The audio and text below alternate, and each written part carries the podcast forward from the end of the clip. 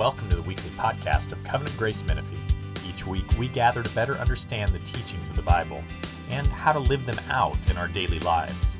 We hope and pray that you're encouraged by this week's message. Father, we come before you and uh, we come well aware that we are a sinful people. Lord, as the old uh, Book of Common Prayer says, we have erred, we have strayed from, from your ways like lost sheep. We have followed too much our own devices and desires of our own hearts. We have offended your holy law.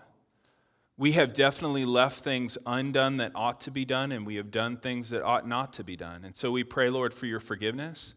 And we also remember as we come before you as your people that you are welcoming us in in Jesus Christ's righteousness. That as we come before you at all times, we are covered in Jesus' righteousness, and you welcome us this morning. And so we come as your thankful, joyful, forgiven, beloved people. And Lord, we want to pray for the church as it gathers this morning.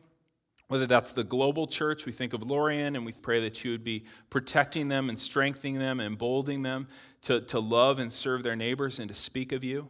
Um, we want to pray especially for the church uh, in Indonesia with the tsunami, Lord. We pray that your church would shine there, um, serving the needs that are there. Lord, we pray for massive amounts of people to come to Christ during this time.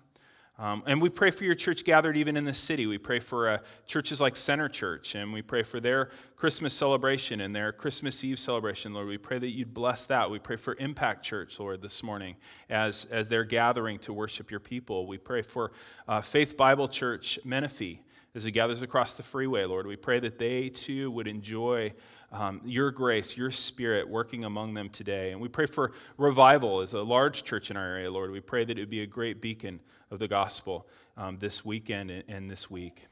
Lord, we pray that you would be glorified. We pray, Lord, that you would guard your glory. We pray that you would only give your glory to your Son. We pray that the Lamb would receive the full reward of his sufferings, both here and in eternity. And as we gather, Lord, we pray that you would fill us, fill us to understand your word, fill us to love your word, fill us to love you. And we pray, Lord, that you would empower the preaching of your word this morning. In Jesus' name, amen. So, Christmas, of, of course, is a time when we uh, traditionally celebrate Christ's birth. And it's actually one of kind of big, five big days in the church calendar. You might not be aware, uh, you might be aware of Christmas and Easter, but there's, there's Christmas, there's Good Friday.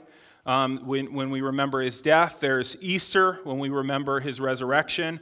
There's Ascension Sunday that we celebrate when he ascended 40 days after he rose from the, from the dead. And then at Pentecost, and that's an event in Christ's life because that's when he sent the Spirit down and sent his gifts into his church. And so um, this is a huge time for us. We do a lot of Christmas here, um, and you guys have experienced that if you've been with us. It's five weeks of Advent. Um, for a lot of you guys, you're doing Advent at home, and if you're doing Advent at home, uh, tonight's the night that you, whatever kid is lucky enough to light candles, gets to light four. And our kids have been very strategic about this.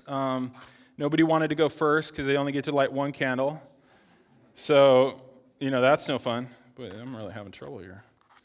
This is why you have the kids do it. But um, yeah, so the, the best one is tonight or Christmas Eve when you light the fifth one. You get to light five. But um, if you guys are need any uh, guides for Advent, uh, just let me know, and I'll, you can even just do it tonight, even if you haven't been doing it um, yet. But it's a great time to, especially if you've never done family worship before, to get in the habit of reading the Word and praying together and singing together. And um, so, if you if you want some guidance on that, hit me up afterwards. I can give you um, the information on it. You can do it tonight and Christmas Eve. We've been in this series in Luke, and if you look at your cards, we're looking at different people and their reactions to the birth of Jesus. And so we looked at uh, Zechariah, old Zechariah. We looked at Mary's reaction. We looked at the shepherds' reactions. We looked at Herod's reaction. He's the not stoked king here on the corner. And then t- today we're going to look at Simeon's reaction. He's this guy here with his hands up.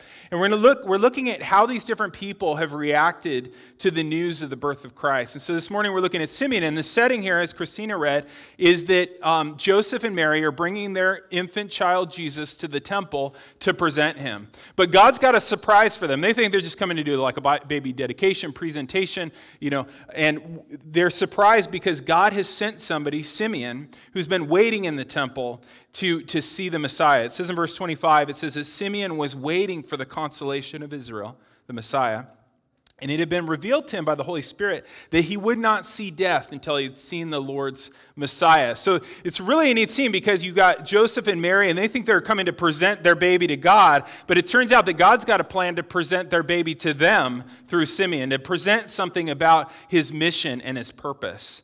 And so, what's Simeon's response here? We, we looked at all these other responses um, the last few weeks. We looked at Zechariah, and his response was joy and praise. And we looked at Mary's response to the announcement of Jesus' coming, and it was courage, remember. And the shepherds, it was worship. And Herod, it was opposition and violence. Well, we're going to look this morning at Simeon, and he gives us two different reactions that we have to the birth of Jesus. And the two reactions are comfort and conflict.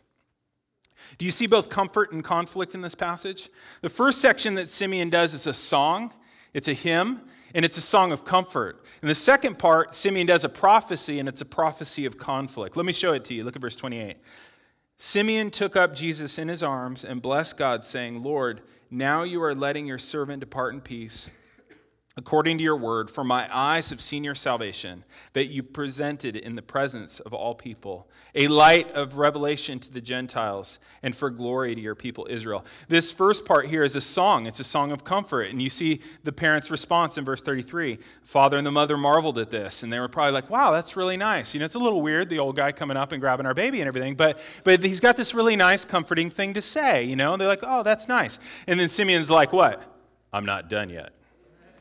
And then he says this And Simeon said to Mary the mother, Behold, this child is appointed to be the fall and rise of many in Israel, and a sign that is opposed. And his sword will pierce through your own soul also, so that the thoughts from many hearts will be revealed. It's a prophecy of conflict. And so Jesus' birth brings us both comfort and conflict. On the one hand, it's comfort because this is the beginning of all God's promises, his ancient promises being made good in the birth of this, this son. Massive comfort. On the other hand, it causes conflict because every person must now make a decision for or against this child who was born king of the world. This is a child that was born to reign over all of us, as, as the song that we sang just said. And so there's a forced decision here, and there's conflict because of that. So we're going to look at both the comfort and the conflict. First, the comfort. Take a look at verse 28 again. Jesus brings comfort. Simeon takes up Jesus into his arms. You see these, you know, we assume he's an old man and he's holding Jesus in his hands. And he says, Now you are letting your servant depart in peace. For my eyes have seen your salvation that you prepared in the presence of all people, a light of revelation to the Gentiles, and for a glory to your people. Israel. Notice that those sections, uh, probably in your Bible, they're, they're actually formatted differently. Do you see that? That the rest of the Bible is formatted one way and then they're kind of like scrunched in. It's formatted that way to show that it's poetic verse. This is actually a song or a hymn. Traditionally, it's been called the Nunc Dimittis, which means now you dismiss in Latin. Uh, this is a song called Now You Dismiss. It's as, if it's, it's, it's as if Simeon is this watchman in the temple, and he's waiting for the Messiah to come. And now that the Messiah's come, the Lord's dismissing him from his post. And, and it's a song. And what do we know about Simeon? We know that he's righteous and devout, it says in verse 25. Um, we, we don't know that he's a priest or clergy. A lot of people think he was a priest, you know, kind of receiving Jesus. Doesn't say he's a priest. Um, it, it, says in verse 25 that he's waiting. He's waiting for the consolation of Israel. It says in verse 25 at the end that he has this direct revelation from the Holy Spirit. The Holy Spirit tells him, like, I'm not going to let you die till you see the Messiah. And then he tells him, when he sees him there, he goes, This is the one. He gets this direct revelation from God saying, This is the one. And so he sees Mary and Joseph bringing this baby in, and he realizes, This is the one I've been waiting for. This is God's salvation. He says in verse 31 that this is God's salvation prepared. Do you see that? Prepared. This is something God has been working on since before the foundation of the world. This is something, this Messiah, he's not an afterthought. He's, he's planned uh, in the presence of all the people for this to come. Jesus is the fulfillment of thousands and thousands of years of promises and prophecies. He's a salvation prepared. He's also a salvation prepared in the presence of all people. Do you see that in verse 31? He says, Your salvation prepared in the presence of all people, a light of revelation to the Gentiles, and for glory to your people Israel. Jesus is God's one and only global Savior. Jesus is God's one and only global Savior. He is the Savior of both the Gentiles, it says, and Israel. This, this Middle Eastern child was born not just to save people of the East, but to save people of the West, to save people of the North and South, as Revelation says, from every tribe and language and people and nation. He's for the Gentiles. He's for the Gentiles, not just the Jews. It says in 32 that he is a light of revelation to the Gentiles. He pictures the Gentiles, uh, the non Jews, as those who have been in darkness until the Messiah comes. And I was just thinking this week about my own people. My people come from, you know, Northern Europe, and my people worshiped all kinds of false gods before the light of the Messiah came upon us, Gentiles. Um, my people would have worshiped people like gods like Odin and Thor and Loki. And you guys are like, Marvel characters? it's like, no, not Marvel characters. That's where it comes from. But I was listening to an audiobook, Norse uh, mythology, a really interesting book on, on these gods and what we would have worshiped. And that's what my people would have worshiped. They would have been in darkness until the Messiah shed light on who God really was. You listen to those stories, and those gods sound just like people, right? Because those were the tales that they spun around the campfire until, until God came in the Messiah to give a light of revelation, to show what God is really like. Guys, we wouldn't know what God was really like until Jesus came. It says also here that he is um, for Israel. It says Jesus is their glory. I love that. Look at verse 32. Jesus is the glory of Israel. Jesus is where the history of Israel had always been pointing, had always been building towards. Every person, every event that we see in the Old Testament was placed there to eventually show off Jesus when he came. Isn't that amazing? Israel's whole story was to highlight their Messiah, Jesus. He's the glory of Israel. And I was thinking, it's like, it's like the whole history of Israel being like a, a setting for a diamond, you know, and that diamond is Christ. He's their glory. This is the glory of Israel. When we think of Jesus the Messiah, even in saying the word Messiah, we should remember this is their Messiah. This is Israel's glory that we get to partake in. People from Northern Europe, the, you know, people worship Odin and Thor and all that. Like, we found Israel's Messiah. He is their glory. It's as if all of Israel's history is like a, a stalk coming out of, up out of the ground to eventually bloom forth a rose, and that rose is Christ. Jesus is the glory of Israel. And so, as you read the story of Israel, what you're seeing is a buildup for eventually saying, Here he is, here's our glory. And so, if you're trusting in Jesus Christ this morning, you're trusting in a Jewish Messiah, you're trusting in the glory of Israel. But don't notice the don't miss the biggest thing he says. It's right in the beginning. He says that Jesus it's, it's wild. So here's this old guy, and he's looking right at Jesus, and he says to God this My eyes have seen your salvation. Don't miss the big point. The big point is that Jesus is God's salvation. Jesus is God's salvation. Jesus is not a part of God's plan of salvation. It's not like you got Jesus and you got some other things you'd add. Jesus is God's salvation. When Simeon is holding Jesus between his two hands, he is holding his entire salvation here. Doesn't include anything he's going to bring in his own hands or in his pockets or anything else or in the temple, none of that. All of that fades away. Jesus is God's salvation plan, not for you to add to it. It's his whole salvation. It's all wrapped up in one person. Isn't that amazing just to think about this old guy and what he holds between his two hands is God's full saving plan? Your salvation is wrapped up in a person. Um, and what's so cool is that Simeon actually gives us a beautiful illustration of what saving faith looks like. You know what it looks like? Empty hands holding Jesus. It's a beautiful example of how can a person be made right with God? How can a person be saved? They're saved by empty hands. We don't bring anything to the table, none of our own works, nothing to the cross you bring, right? Simply to Christ you cling. That's it. It's only your empty hands. And then you, you're using those empty hands to hold on to Christ. If you're by faith trusting in Christ, you have full access to God. On the final day, when, when God judges all people, and He will judge every single human being, the one way to have access to God, the one thing you can hold up to Him to get access to God is Jesus. Is the only thing you can bring. Don't bring anything else. That's what saving faith looks like. It looks like these sinful hands holding on to that perfect person. And so I want to ask you this morning is Jesus the only thing you're holding on to? The only thing you would dare present to God on the final day to be welcomed into heaven? Very important that there not be anything you're adding to this. It is only Christ. And so Simeon knows that. He knows he's holding his whole hope of salvation. And look at verse 30, uh, 20, 9, he says, Lord, now I can die.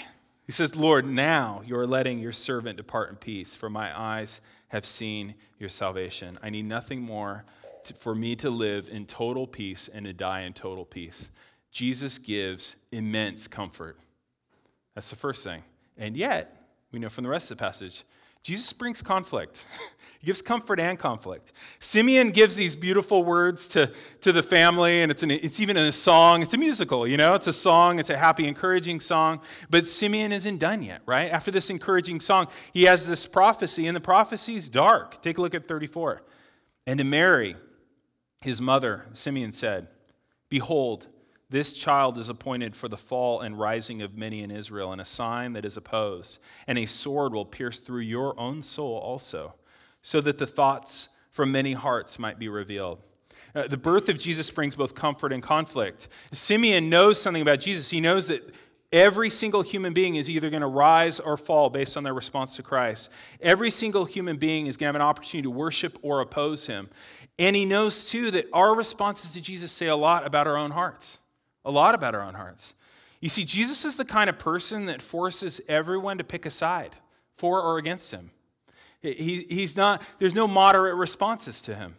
Um, we have to choose a side, and with that side choosing, it determines our rise and our fall. It determines our, our eternal destiny, right? And it shows a lot about our hearts. Jesus' birth forces a decision.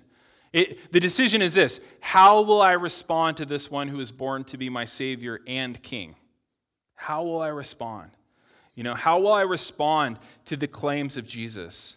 He says in verse 34 that the rise and fall is determined by how we respond. And that had context historically, right? All these religious people, um, there were priests and Pharisees and Sadducees, and their destiny was determined by how they responded to Jesus. Or irreligious people like Pilate, you know, his fate determined by how he responded to Jesus. How will you respond to Jesus? He's Savior and King. That response is super important. There's no neutrality, right? He said, look at verse 35. He says that Jesus, the person, will be a sign that is opposed, right? So it's, it's worship or opposing. Um, years ago, when we did college ministry, so David and Josh and I, we did college ministry for like 10 years together. And there was a couple that was coming, one of the ladies that came to our study, she invited her sister, and her sister and her boyfriend came, and it was so cool. They were kind of processing and l- really listening to the claims of Christ. They'd never been to church or anything before. And the woman was more interested than the, than the boyfriend was. And, and one day he said to her, the boyfriend said to the girlfriend, he says, Well, if you do become a Christian, just don't become like really intense about it like your sister. And I love what the, what, what the, the girlfriend said, eh, because she wasn't even a believer yet. And she said, That is the dumbest thing I've ever heard. She says to her boyfriend, She goes, If Jesus is who he said he is, there's no way you can be too into it. You know? And I was that's amazing, right? For somebody that doesn't know him. There is no middle or moderate way with Jesus.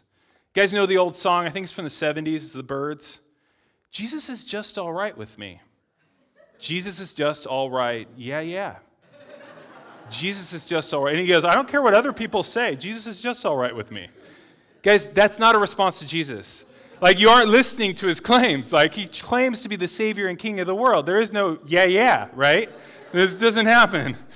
So, Jesus claim, claims either cause worship or opposition. I love what C.S. Lewis said about it. He said this I'm trying here to prevent anyone from saying the really foolish thing that people say about Jesus that I'm ready to accept Jesus as a great moral teacher, but I don't accept his claims to be God. That is the one thing we must not say. A man who was a mere man and said the sort of things that Jesus said would not be a great moral teacher. He would either be a lunatic on the level of a person who thinks he's a poached egg, or else he would be the devil of hell. You must make your choice. Either this man was and is the Son of God, or else a madman or something worse. You can shut him up as a fool, you can spit on him and kill him as a demon, or you can fall at his feet and call him Lord and God. But let us not come with any patronizing nonsense about him being a great moral teacher. He has not left that open to us. He did not intend to. And then he says this Now it seems to me obvious that Jesus was neither a lunatic nor a fiend. These are the other options. And consequently, I love how he puts this however strange or terrifying or unlikely it might seem, I have to accept the view that he was and is God. You know, those are the options, right? I mean, just to kind of piggyback on what he said, like, imagine you're taking a philosophy class, and one day in the philosophy class, your philosophy professor says, I'm the Savior and King of the world, would you leave the class going, Wow, that was a great teacher? You wouldn't, right? You wouldn't go on one of those things where you review your professor. This guy's awesome. Little Messiah complex, but he's great. No, you wouldn't have that. Like, guys, seriously, Jesus, if he isn't who he said he was, he should be opposed. Like, the people that oppose him strongly are paying attention, okay? They're wrong, but they're paying attention. We should oppose him like David Koresh, not pander him with occasional prayers and thoughts and compliments, right?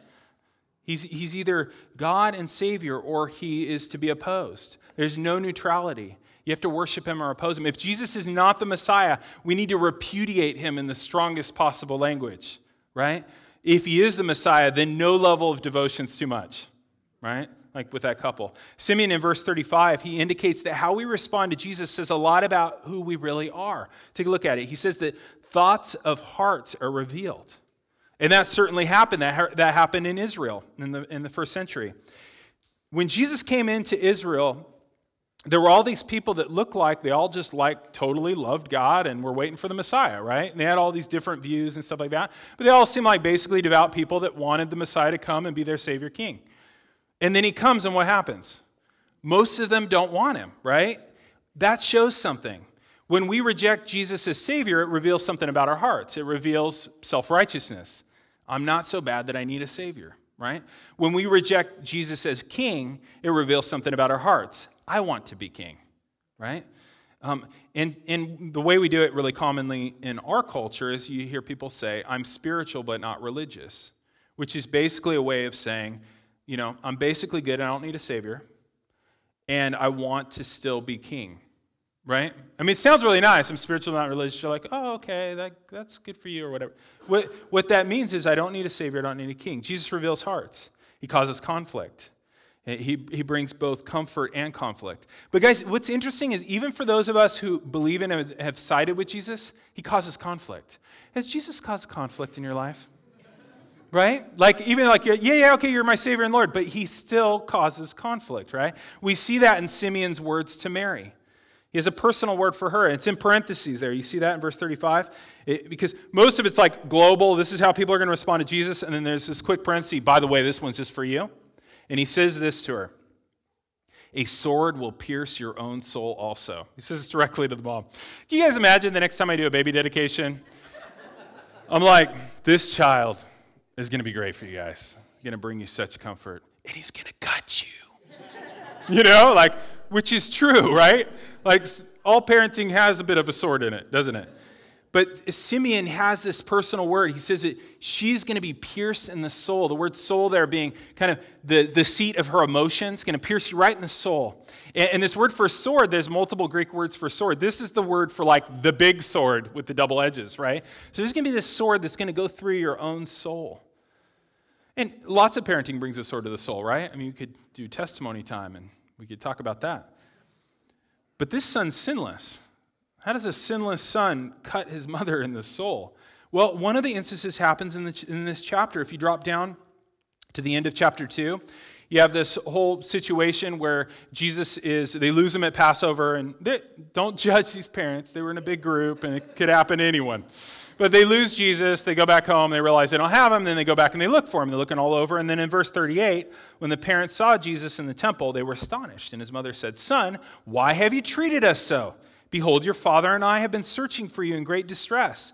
And Jesus turns and says, Why were you looking for me?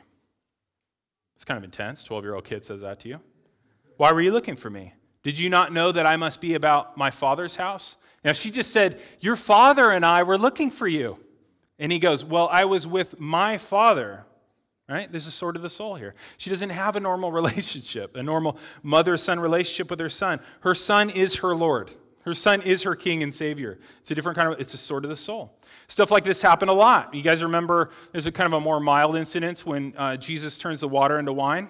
And, and Mary goes, They have no wine. And what does she say? What does he say to his mom? Woman?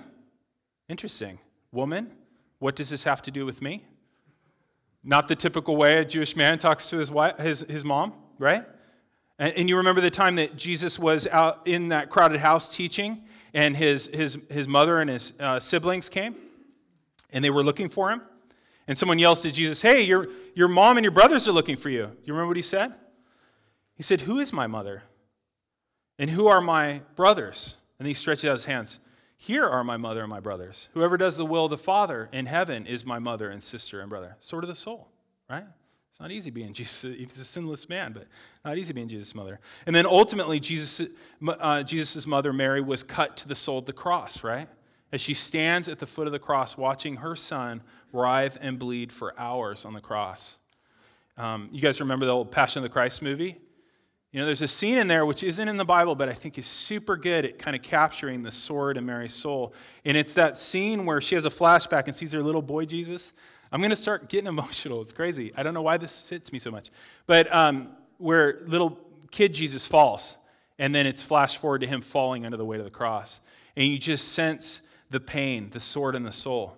Guys, if you're truly his, Jesus will bring both comfort and conflict, and he will pierce your own soul also. Merry Christmas. It's helpful for you to know that, though. It's actually quite comforting to know that. It's quite comforting to know that that's normal, right? That he will pierce your own soul also. You'll have great comfort like Simeon. You'll be able to live and die in peace, but you'll also be pierced by him as well. You're going to be pierced by Jesus. If you really know him, you're pierced by him exposing your guilt, exposing your sin. It's not comfortable to have your sin exposed. And when I say guilt, I'm not talking about subjective feelings that may or may not be true. I'm talking about objective guilt. I'm talking about the guilt of a criminal that's already been sentenced you, I, we all have guilt before God, objective guilt, real guilt that's there whether we feel it or not. And, and we realize when we're around Jesus that we're guilty. You know, you can compare yourself to a lot of people. We play this game all the time. Like, man, am I a bad person? Am I a good person? And then you think, well, let's line up five or six people next to me and do a comparison, right? Isn't that what you usually do? And you stack the deck in your favor. You go like, well, how about that guy at work? And I'll take. No, when you live with Jesus, you actually compare yourself to Jesus. And then you realize you are not good. You know, that comparison shows you how far you've fallen short of God's standard. As Christianity, guys, is not, is, is it's about removing guilt, not giving it. But you have to see the malignancy first for it to be removed. You have to see your guilt. Jesus pierces us in the soul there. Jesus also pierces us in the soul by exposing our corruption. Because it turns out that we are not basically good people that occasionally do bad things. That's what we like to think about ourselves. I'm basically a good person that occasionally does bad things. It turns out that we are basically bad people that occasionally do things that look good that are also actually bad.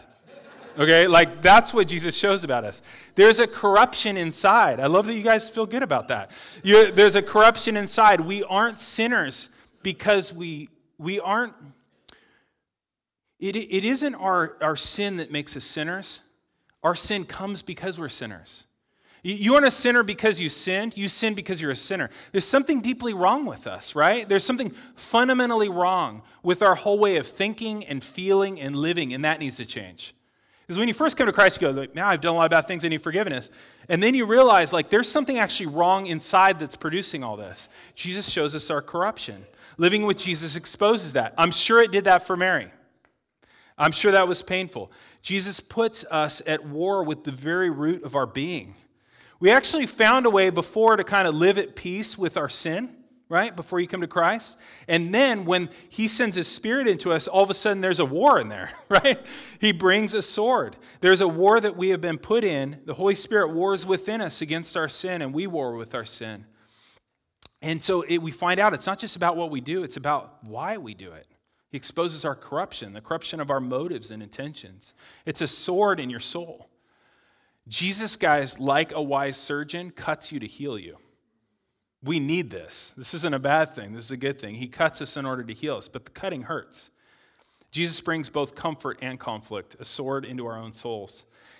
And I was just thinking about, man, like that's an important thing for people to realize. Like Jesus said, if you're going to follow me, count the cost. Like realize you're going to pick up your cross and follow me. He doesn't kind of sell it like a lot of slick people will do now, saying, uh, you know, just kind of here's all the benefits. Let's not talk about the sword of the soul, right? But Jesus is very upfront about these things. But guys, we take these swords with comfort because we know that Jesus took the ultimate sword for us right? We take these swords of the soul because we know that he took the ultimate sword, the sword of God's justice that we deserved to give us the comfort of the kingdom. And I want to just share with you real quick a few ways he chose the sword for you. He chose the sword for you in his incarnation. Hebrews uh, 10.5 says this. This is a really cool passage, by the way. So this passage is actually what the Son of God said to God the Father right before he became the infant Jesus. Okay? Let me read it to you. Consequently, when Christ came into the world, so this is like an incarnation thing. So think about this right before uh, he's conceived within Mary.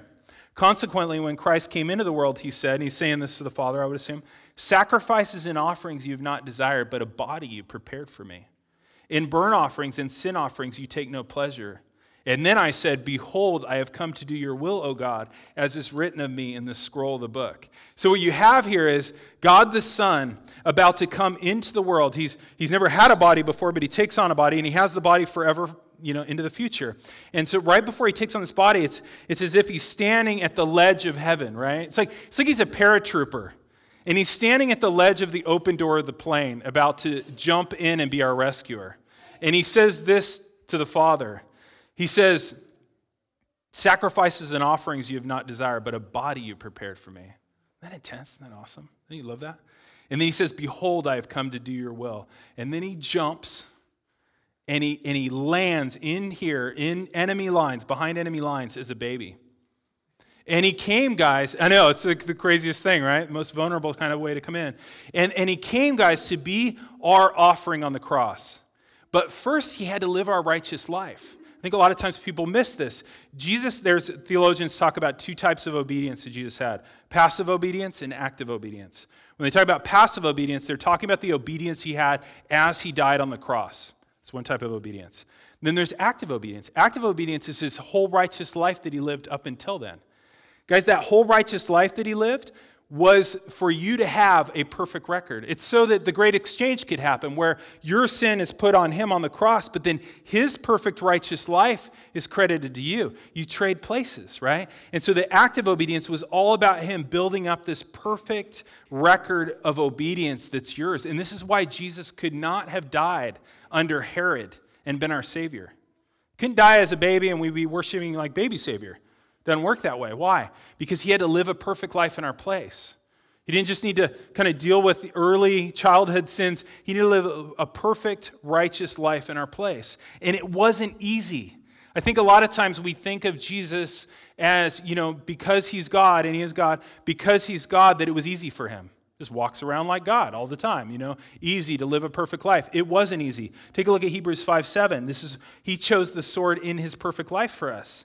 It says, In the days of his flesh, Jesus offered up prayers and supplications with loud cries and tears to him who was able to save him from death, and he was heard because of his reverence.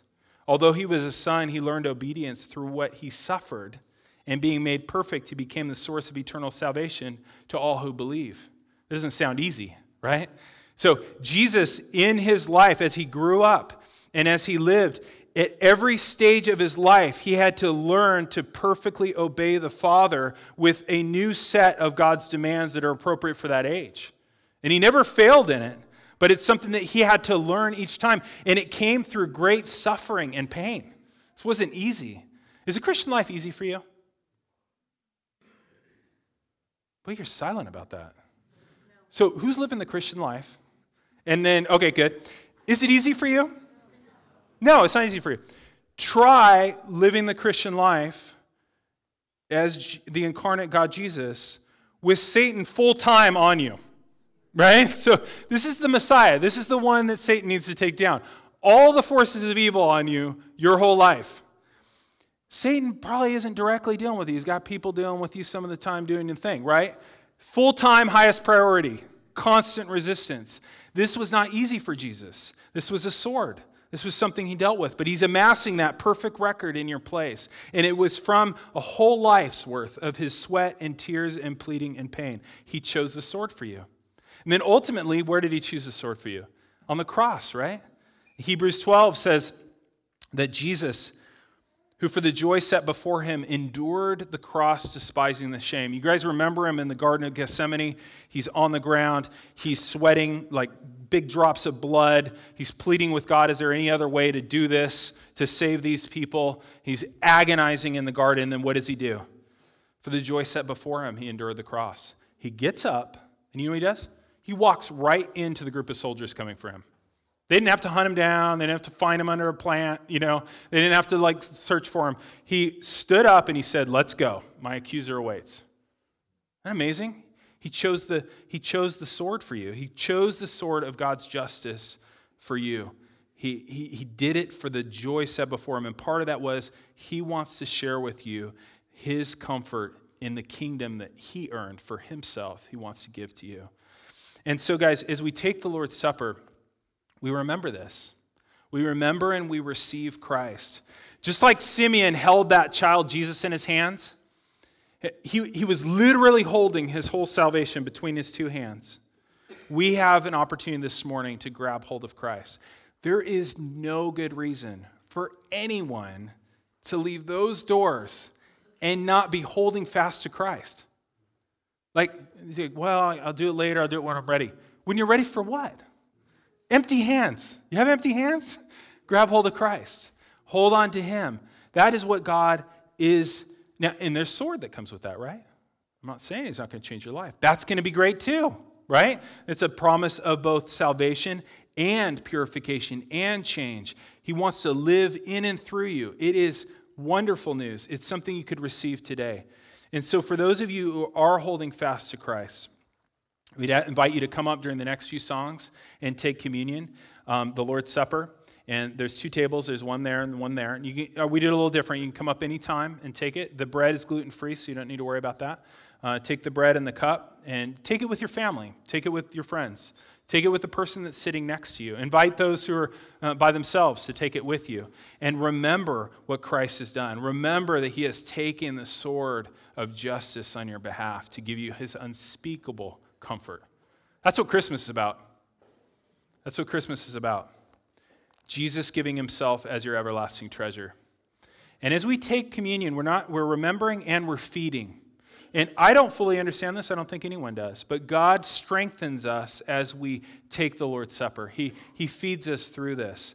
Belgic Confession says this just as truly as we take hold of the sacrament in our hands and we eat and we drink it, the physical part, by which our lives are sustained physically, so truly we receive into our souls for our spiritual life the true body and blood of Christ, our only Savior. We receive these by faith, which is the hand and mouth of our souls.